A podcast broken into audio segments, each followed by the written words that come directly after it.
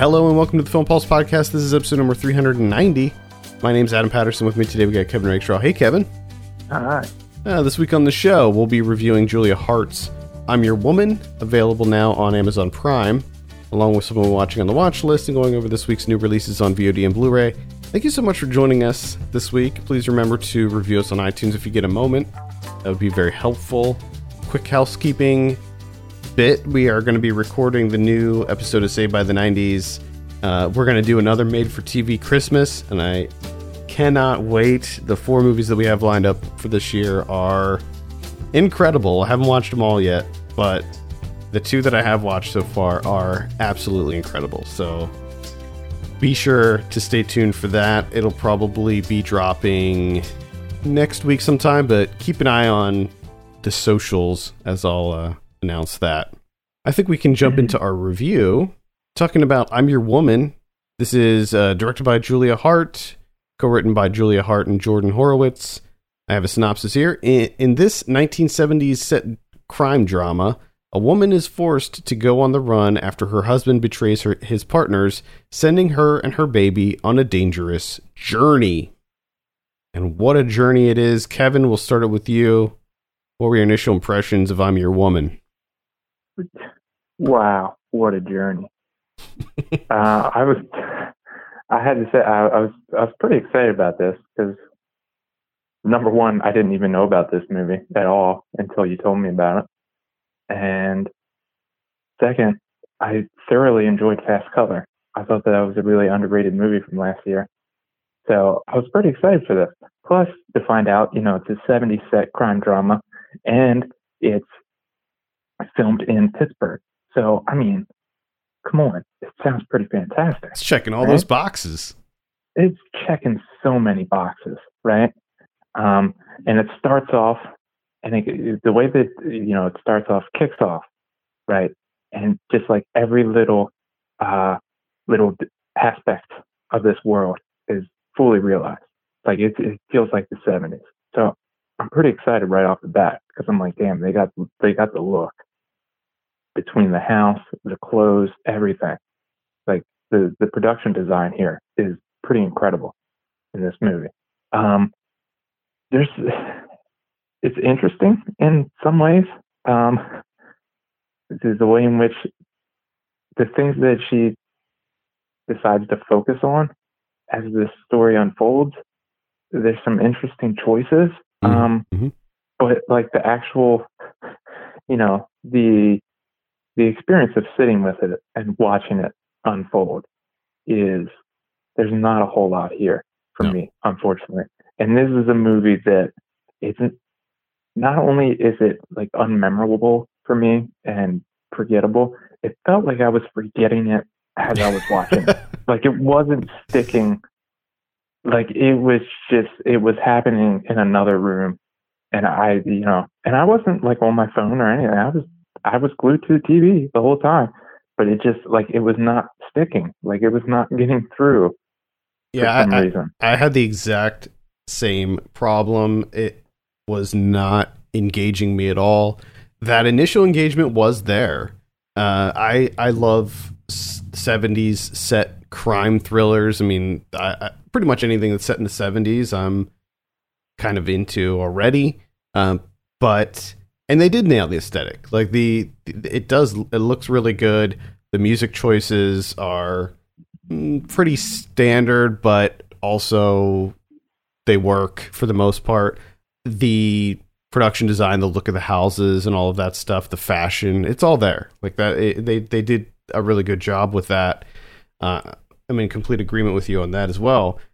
But yeah, the it just it slowly started losing me really in the first act. I mean, like the first, it, it starts off strong, but it just so quickly loses steam, and I was really struggling, like to to understand like what was going on or even care about what was going on, and it just felt so.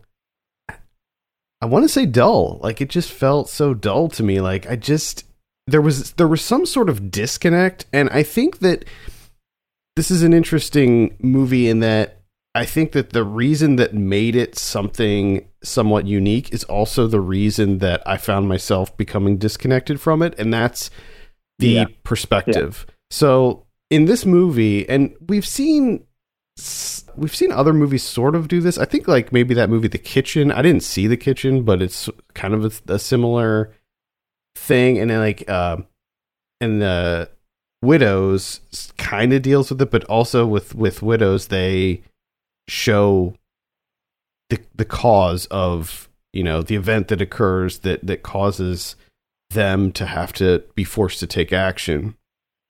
But in this movie, the perspective is squarely planted on uh, Rachel Brosnahan as Jean. Mm. And so everything that we're getting, all the information, so just to back up a step, her husband is involved in some kind of mob stuff.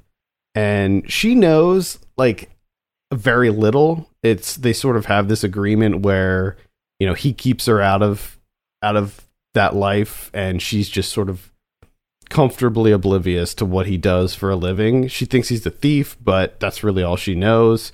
She doesn't know too much about his backstory or where you know what what his day to day life is. And one night uh, she uh, someone comes to a, a, group of his partners come to her house and basically whisk her away and say you got to leave. Like we don't know whether your husband is you got to leave. Something happened. Something went down. So we're sort of left in the dark and the amount of information that we get is the same amount that she gets. So it never we don't we never really see what happened. We never see anything uh, that caused this to go down.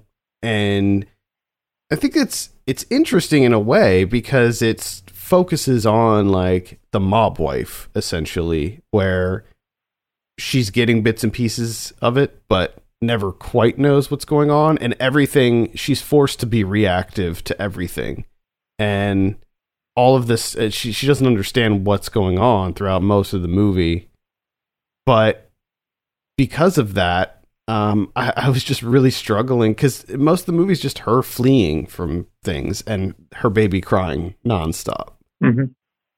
Yeah, yeah, it's pretty much that. And I agree with you that I I see what you're saying, and I completely agree. And in the sense that the, the, the aspect of this that makes it somewhat interesting, the fact that you know she gets no information we're essentially thrust into her shoes and we kind of get the information as she's getting the information. Like that is that's an interesting way of going about this. But yeah, it, I don't know if it really fully works because the information that we do get throughout the movie isn't that enthralling, really. And you know, to to kind of to maintain this level of like, you know, slowly eking it out over the course of the duration, it's just like, you know, it's kind of I don't want to say mundane information, but you know what I mean? Like it's not it's not that compelling of a story that's like eked out. Now, the only thing that I did another aspect of this that I did find interesting, but again almost became a knock against this movie is she's thrust into the the care of Cal, who's this person that she's never met. He's kind of like a bodyguard. And it's his job to to take her from the house and he's going to take care of her and you know find a place for her to stay until everything blows over they get the information all that stuff right so it ends up becoming this like odd couple road movie and i liked how that interaction like that relationship developed in the sense of his wife getting into the mix and his family and like this is like their sole job. And the fact that she is i think even at one point she was like oh like this is so terrible you have no idea. And terry cal's uh, wife is like oh no no it's not that bad. Like i i found that interesting that she's centering herself in the story in that like it's not that bad for her outside of you know she had to leave her house but she still has a shit ton of money everyone's like waiting hand on foot for her caring for a baby that's not even hers. But again, like, and that's what it came down to is that I felt like the Cal and Terry story was far more interesting. I would have much rather watched that movie. Yeah, I mean, you know, it's kind of like what happened to them to get to where they are now. Right. Yeah, and and that's kind of the thing is that like the movie hints at greater things, but you never get to experience any of that stuff. Like you you know, you hear about certain characters getting killed or you you there, you there, you witness a shootout, but you only hear it. And I think that that was certainly a stylistic choice and it was a bold one in a lot of ways, but as a result, at least for me, it made the movie feel a bit lacking when, you know, a large portion of the movie is them on the road, talking, her just, you know, freaking out, being upset over this situation, trying to collect herself, trying to take care of the baby. And then you have something that occurs, like a little bit of action, but it's all off screen. It's all, you know, and again, like the way that there's like a there's a shootout, a shooting that occurs, and the way that it was shot was very good. Um, but at the same time, I was just like, what's going on here? Like, why are they doing this? Like, why is this shooting occurring? Like, I, I don't I don't understand what's even happening here. Why this is why this is happening? Why is this club getting shot up? And so I just constantly felt that that disconnect. And I agree with you that that the Cal character is probably the most interesting. Cal and his wife Terry, um, played by uh, Arinze Kene and Marcia Stephanie Blake. Those I think were the two most compelling characters, and the way that they set it up, he it's like okay, you're going to give Cal ten grand, and then he's going to take you here, and he's going to protect you. He's he's going to stay with you, but then he sets her up and he leaves, and he's gone and then he comes back and saves her and then he goes away again. And it's like well, he's not doing a very good job here. He's just leaving her. And i and yeah, i and, and, i wanted it i wanted it to, sorry i wanted it to be more of that where he is actually protecting her. And i liked the whole family dynamic too like when the when uh when the family got involved when like uh frankie faison comes into the mix because I like him a lot too. Yeah, but I mean, once you you figure out the relationships with everyone, it kind of makes sense why Cal's not really that interested in, in protecting her. Yeah, which is again, which is something that I found interesting because in all of this, Jean's, you know, like she's she's seeing herself as the center of all of this, you know, she's centering herself as this as the story, as the, the main focal point, where everyone else is kind of like, no, we just have to do this to protect our lives. You're an asshole, and she is for for the most part. And I, but the thing that that kind of got me too is it takes this turn because Jean's having this this difficulty of being alone. She's never been alone, even though it seems like she's alone all the time. Because Eddie, her her husband, you know, the, the career criminal, it seems like he's never around. So she's having a really difficult time. And of course, she's having a difficult time with the baby and everything. And being around this, this family and seeing this family dynamics, it seems like she's, she's kind of learning, you know, how things should be. She's kind of coming to this realization. And you're like, okay, well, where, where's this going to lead to? And essentially what it leads to is like her overarching development is like learning how to use a gun and then using a gun once. And that's about it, which just felt really like, I, I don't know. It's just like, okay, that's it. That's, that's where, you, that's where you, this character ended up. I just wasn't very compelled with Rachel, Rachel Brosnahan's character. I just didn't, I didn't feel any kind of like attachment to Jean, no. the character. I felt a much stronger attachment to Cal and Terry. And it, it that's why it was so disappointing when like we spent large sections of the movie like not with them. Yeah. And it's like what now I don't want I, I want to uh, when they leave, I want the camera to follow them. Not not Jean. I don't care about what Jean's doing right now. Yeah, because we know what Jean's doing. She's it making eggs. She's crying, crying in a laundromat. She keeps breaking breaking the yolks, and it's like you're dropping the egg from way too high.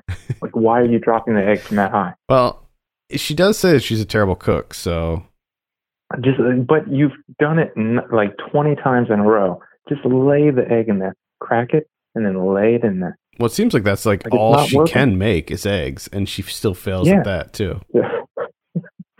and toast. She has a toaster, and still, man, come on. Yeah. Uh, overall, I was just really disappointed with this. I it was a real struggle for me to stay engaged with it, and I think that it is overall a a, a, a pretty forgettable experience. Um, you have Marceline Hugot in there, and she's introduced early on. She's at, she plays Evelyn, this like neighbor, and I think that after that scene was when it started to lose me a little bit, like what transpired after Evelyn yeah. left the picture. Yeah. Uh, because by that point, like when they introduce the Evelyn character, like she was pretty creepy. And there was like that one scene when she was like poking her mm-hmm. head down over the st- the stairs, and you're just like, oh man, what is going on with this Evelyn character? Like something's something's happening here. And by that point, I was still like pretty engaged with it, but then like I just feel like after that, after they hit the road again, it just that's when it kind of devolves for me. Yeah, and I yeah, I agree with you because I thought the same thing. Is there was something going on here because she's like, oh, my friends used to live here, and then she's like, where's your bathroom? And even Jean's like, mm-hmm. you said your friends used to live here. She's like, oh, uh, uh.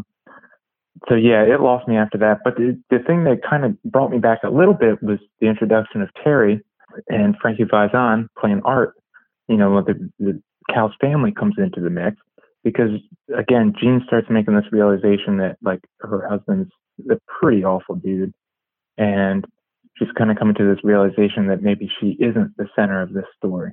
You know, that other people have it much worse off than she does. But then to take that to the progression and the ending of her getting to be the hero and save everyone just felt like it completely undermined all that work. Yeah. Which was interesting. And then you just made it, you know, like any other movie where you, someone saves the day at the end and we get to drive off.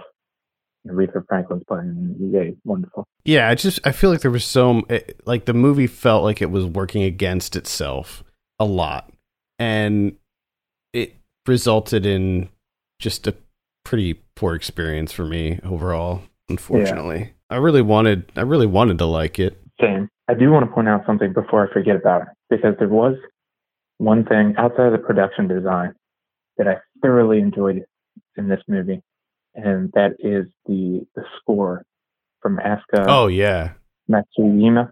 The like it's kind of like this um, kind of like this classic piano type yeah, music. It, it, it almost yeah, it almost feels Hitchcockian at times. There's this but like there's also this element of the like discordant modern aspects to it. It's this it I don't for whatever reason it really really worked for me. Yeah, I li- I like the score too uh, quite a bit. I'm glad you brought that up.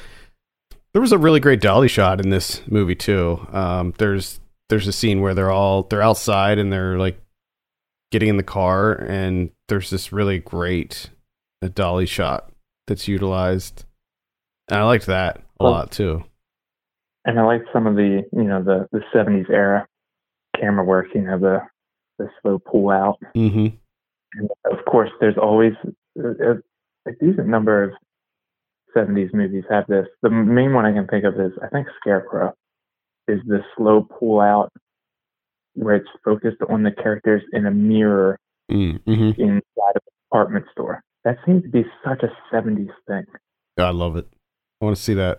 I want to see that more in every movie. I know. I, I enjoy it too. And it's such a simple thing, but as soon as you see it, you're just like, yeah, mm-hmm, that's good stuff. That's great. Yeah. Uh, overall, I just uh, feeling a little bit meh about I'm Your Woman, unfortunately. And I kept forgetting the title too. I kept having to look up mm-hmm. look it up because I kept forgetting the name of the movie that I was like in the middle of watching. So uh, yeah. Uh, anyway, what are you thinking on I'm Your Woman out of ten? It's like a five. I think. Yeah, uh, it's pretty much right down the middle for me too. Just uh, it had it had some promising aspects of it, but mm-hmm. overall, I feel like there was more working against it, unfortunately. And I and it's a movie that I just don't feel like I'll remember too much of. No, no, and it feels like a movie that that really it has those interesting aspects, but anytime it starts to like veer into that avenue where you kind of get like excited, like you said, it it works against itself where it like almost course corrects to come back to like just a standard type mode of storytelling. And it's like, no, you you were going into an interesting area there. Like, why'd you turn back? Yep. Yeah. Uh, and again, that's available on Amazon Prime. So if you have a Prime membership, you can uh, watch it on there. All right, let's move on and talk about someone watching. I think it's your turn this week, Kevin. What do you got on your uh, list? I have two. Uh, the first one is a Netflix movie, System Crasher, from this year, directed by Nora uh, Fingscheidt. This is a German movie about a about a nine-year-old girl named Benny who uh, she's she's kind of disturbed. She has some issues, mostly some rage issues, and I'm not even just rage issues. She just said she's a very intense kid. And first things first, the performance from uh, Helena Zengel, who plays Benny, this might be like one of the best like child performances that I've seen, at least that I've seen in recent memory, right? But this might go down as like an all timer because I mean she's she's pretty magnetic in this movie, so much so that she pretty much carries this because this is it's kind of it's kind of uh, predictable. Like if you've seen any movie about you know a kid like going through the system, now it's a little bit different because it's the German system, so it you know it might be a little bit foreign, but for the most part, it seems like it plays out much like the American system.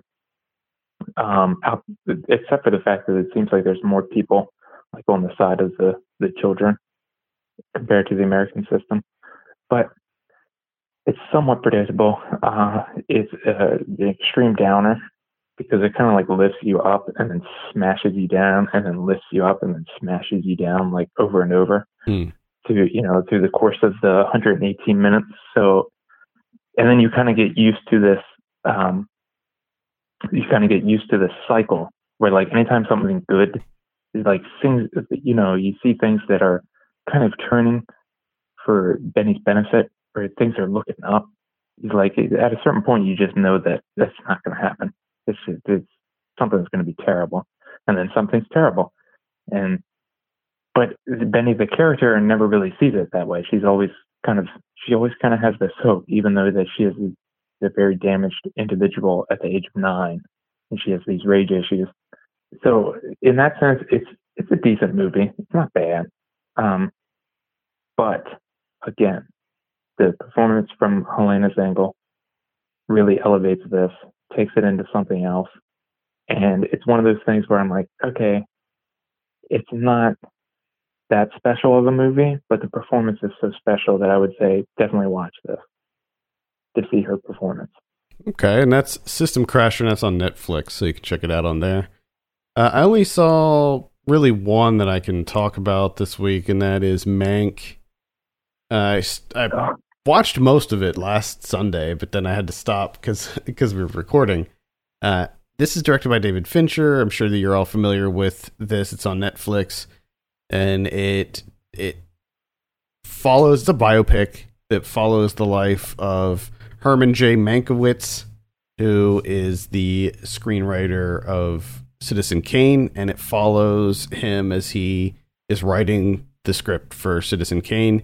And what it does is it, it flashes back to previous moments in his life, the things that led up to him writing the screenplay for for uh, Citizen Kane. You have Gary Oldman in here; he does a great job as as always. He he plays Mank, and then you have uh, really good cast of supporting characters. Amanda Seyfried's in there, Lily Collins, uh, Arliss Howard. Good good cast. Uh, the movie, I think, overall is pretty bland, and I would never watch it again. It's uh, it's fairly long. It's over two hours long, and mm. the one the one thing that it has going for it is the aesthetic. Uh, the way that Fincher recreates the 30s style black and white film is maybe the best I've ever seen. I mean, he just does such a good job with like the title cards and the sound. I mean, that's that's one of the big things is like when you see movies like old Hollywood movies, uh, everything has everything sounds a little echoey, you know, like soundstage. Mm-hmm. Even even when they're like outside, it sounds kind of echoey, like they're on a soundstage. And he recreates that in this, and I mean, it just sounds so of the era. Uh, maybe more so than any of these uh, any other movie that I've ever seen that tries to mimic that style. Uh, same with the the visuals. I mean, the the black and white visuals are really top notch, and just like the the various um, like filters and things that he uses. Like he even adds in like the the um the reel change marks, you know, in the upper right corner where uh you're you splice in the next reel he adds that stuff in. So visually, it's like incredible. Um, but content wise, it's uh, you're it's a pretty straightforward biopic that's just not very interesting. It's largely just conversations between characters, and those conversations in and of themselves are not particularly compelling to begin with. I think that I mean I I like movies that that that tackle old Hollywood. And even for me, this one was a struggle to keep me to keep me engaged in it. So I I can understand why a lot of people do like this movie on on a lot of different levels. Great performances, great visuals, and it's it's still kind of fun and light and very snappy. The dialogue's very snappy. So I'd say that the script is quite good. It's just that I wasn't really into the character of Mank, and I didn't really care about the various conversations that they were having throughout the movie. So, on as a whole, I would say it didn't necessarily work for me. Yeah, I just uh, I remember when like this was announced, and then when it came out, I just remember like staring at it and being like, "Who who is this for? Like, why is this? Why is this a thing?" Yeah, I mean, I think it boils down to just Netflix, you know, just giving a director a bunch of money and saying do whatever you want, and that's. And you, and I just love, I love imagining Netflix in that situation, being like, okay, David Fincher, you know, you've done a number of movies, well loved, well respected. Uh, we're going to just throw money at you. You do whatever you want. And then he comes back with this, and it's just like, are you what? Well, I, I feel like the, the who wants this? I feel like maybe they they felt the same way about um, you know, Charlie Kaufman and and his I can't remember the name of it, the one he just did. yeah, I just like is that is that what's happening? Is this, this is just like directors like fucking with Netflix? But I, I just I don't I don't get it sometimes where it's like you get to do whatever you want. Oh, I'm gonna make a biopic about you know screenwriter Mankiewicz. like, why? No one wants that. Well, they also did. They made a movie about it already. It it was an HBO movie. I think it was called like oh shit, what was it called? Like RKO something like RKO 281 or something like that. But it's basically it's kind of the same movie. Yeah. Yeah. It just it sounds terrible. I'm not watching Mank. I'm never watching Mank. Yeah, I mean, I don't blame you. You're not. You're really not gonna. You know, it's it's like maybe watch like five minutes of it just to see the aesthetic, and just just mm, just to yeah, just to enjoy what he did with the visuals. Yeah. Speaking of visuals, uh, I watched a movie. This is uh, available on Mubi called Cemetery, directed by Carlos Casas. this is kind of a a little bit of an experimental film. Uh, it's broken up into four parts, and from the outset, is the way it's introduced is talks about the fabled um, elephant graveyard and how poachers are trying to find this elephant graveyard. You know, just a wealth, a wealth of ivory. Okay, so and then the movie drops you in Sri Lanka. There's an elderly elephant. He's on his way out, and the, the guy that's caring for him is kind of just, you know, they're kind of like their day to day, what they do. Um, him going through the forest, you know, getting leaves and stuff, and making these like little, I guess like power balls for the elephant or something. He, he mashes up all these leaves into this like paste in like ball form, and then feeds it to the elephant. It's just you know him taking care of the elephant. Elephant laying in the water, and him you know scrubbing his skin, just washing him down, and it's just it's extremely soothing. I don't know if it's just timing and just uh, in a sense like the visuals because it's this incredible Sri Lankan like rainforest and the cinematography is just incredible. This beautiful animal, just majestic elephant, and just everything like the pace of it, just the overall vibe of it, right? It's just incredibly soothing.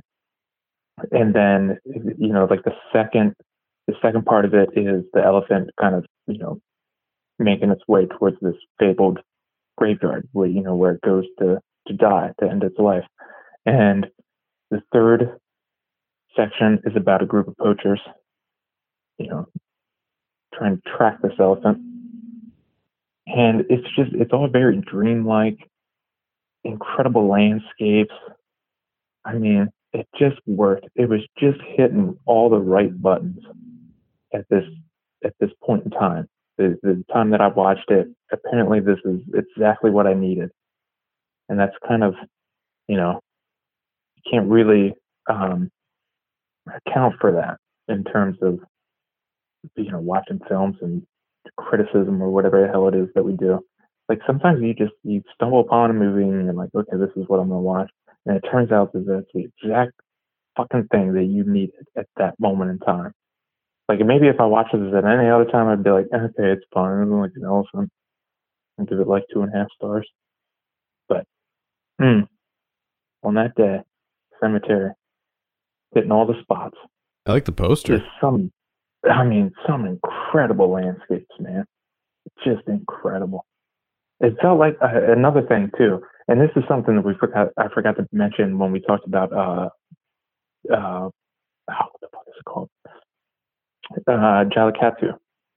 Is the sound design in Cemetery and that movie too the, they did a phenomenal job where it sounds like you're in the forest. Like the, the way in which they got mm-hmm. sounds, you know, in like the left channel, the right channel, and in certain distances on the center channel, you know, it sounds like you're in the middle of the forest and it, like you're hearing all these sounds around you. I mean, phenomenal work in both of those movies.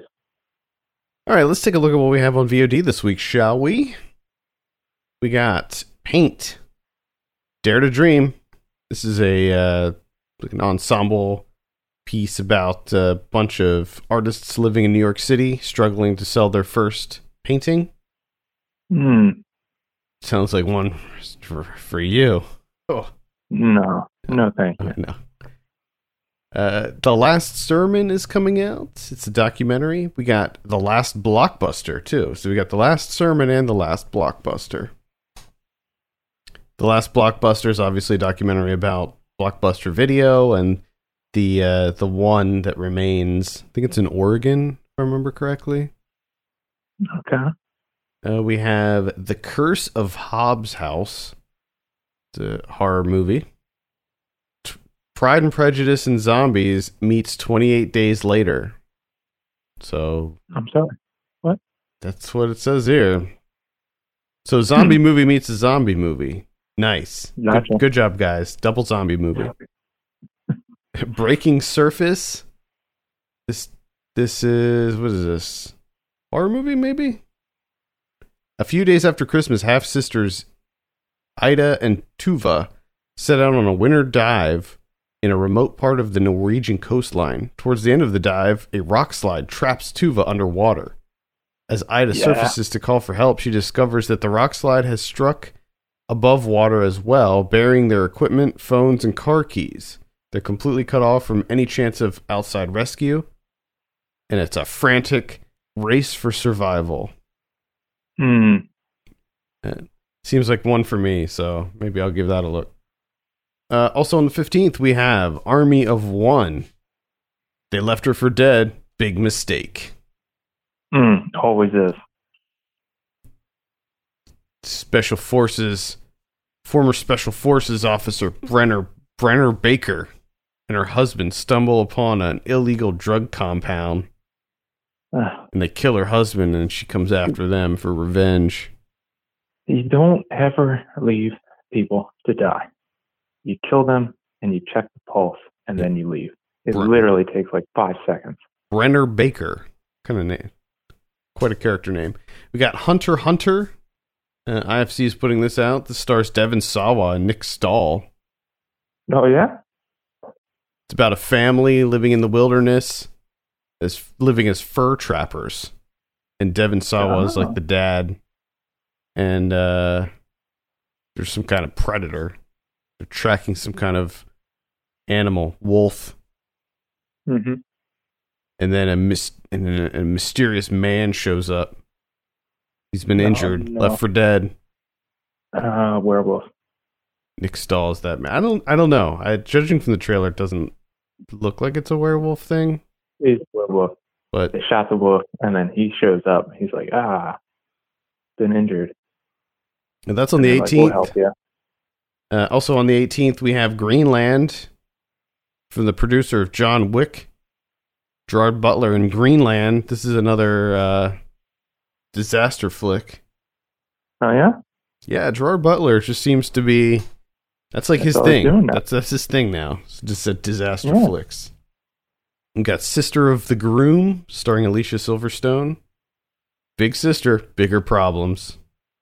Uh, Skylines is coming out. I had to actually look this up because I wasn't sure. This is actually the third Skylines movie. I think uh, the other ones were just called. Skyline, like Skyline, Skyline Two. I remember Skyline Two was like the was like a big deviation from the first one. Like I remember the first one was sort of a big budget disaster flick, sci-fi disaster flick almost, and then the second one was like uh the like the the guys from the raid were in it and it was like a much much more like action heavy. Hmm and now this is the third one. Don't know what this one's gonna entail. It's got a cool poster. I like the poster uh i think that that is it for vod on blu-ray this week got tenet coming out if you haven't seen christopher nolan's tenet yet now's the time now's the time to get it in 4k ultra hd watch it on your 13 inch laptop screen Yes. uh, Tremors is coming out in 4K. Arrow is putting this Yeah. out. Hell yeah. Hell yeah. Limited edition 4K release Tremors. Love it. Love the cover. It's got a really cool cover. I will definitely be picking this up. Uh, let's see. The Curse of Frankenstein from 1957. Ip Man, the complete collection. Is it though? Something tells me that it is not the complete collection. it has all 47 Ip Man? See, that's the thing. It only has four of them. Well, that's not. That's not. That's a lie. We know that it's it's the complete collection of that one series of it, man. The, the Don the Donnie That's all it Yen one. Well, Uh, we have complete. yeah, we have Vigilante from 1982. It's getting a 4K release. Interesting. Um, let's see. Spirited Away from 2001 is getting some sort of steel book. It looks like there's a bunch of uh, Studio Ghibli stuff getting getting steel book versions. Uh, Castle in the Sky is also getting uh, steel book. The Beach House from earlier this year give that a light recommend. That's on Shutter if you want to check it out on there. Uh, from Up on Poppy Hill from 2011, another Studio Ghibli. Uh, Blood Sisters from 1987. Gun Crazy from 1992. That's com- coming out on the MVD Rewind collection. It's with Drew, Drew Barrymore. Never even heard of that movie. Bodies Rest in Motion from 1993.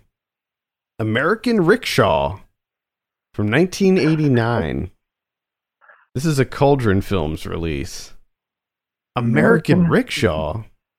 American Rickshaw. I've never heard of this movie, but now I really want to see it. A Miami college student finds himself framed for the murder of an evangel- ev- evangelist's son. He hooks up with an Asian witch and a stripper to find the real killer and clear his name. It's uh, directed by Sergio Martino, so yeah, I'm definitely gonna put that on my watch this, list. This sounds insane. American Rickshaw, yeah, that is definitely going on the watch list. Oh my god! After a stripper tricks him into filming a sex tape, Scott Edwards, a Miami rickshaw runner, a Miami rickshaw runner. It, it almost what? feels like it's a Big Trouble in Little China ripoff or something. I don't know, man. I gotta, I gotta see this though. We have Alone from earlier this year. The Call from earlier this year. Uh, Maniac from 1980 looks like it's getting some kind of new 4K restoration. Uh, let's see. Don't Look Back from earlier this year. Call Me Brother from earlier this year. That's a comedy with uh, one of the new guys from SNL. Look, look not great. Uh, Paint, The Last Sermon, Hello World, here on out from last year. Shortcut and that's about it. What about criterions?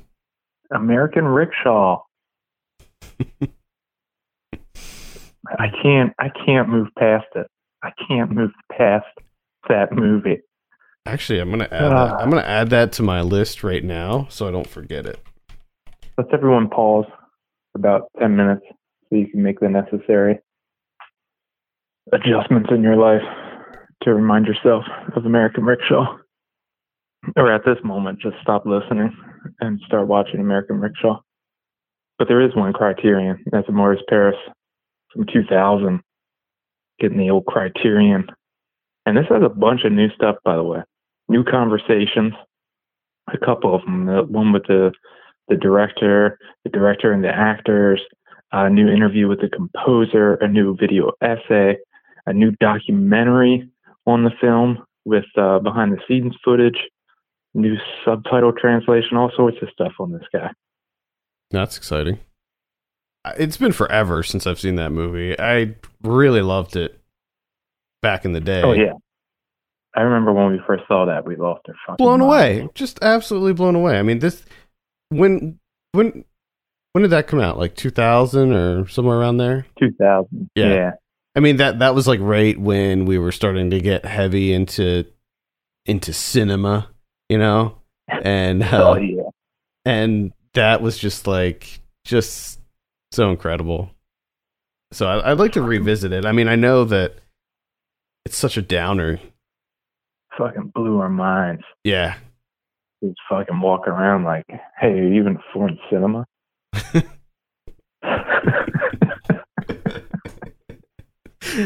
you ever heard Mexican cinema? oh my god.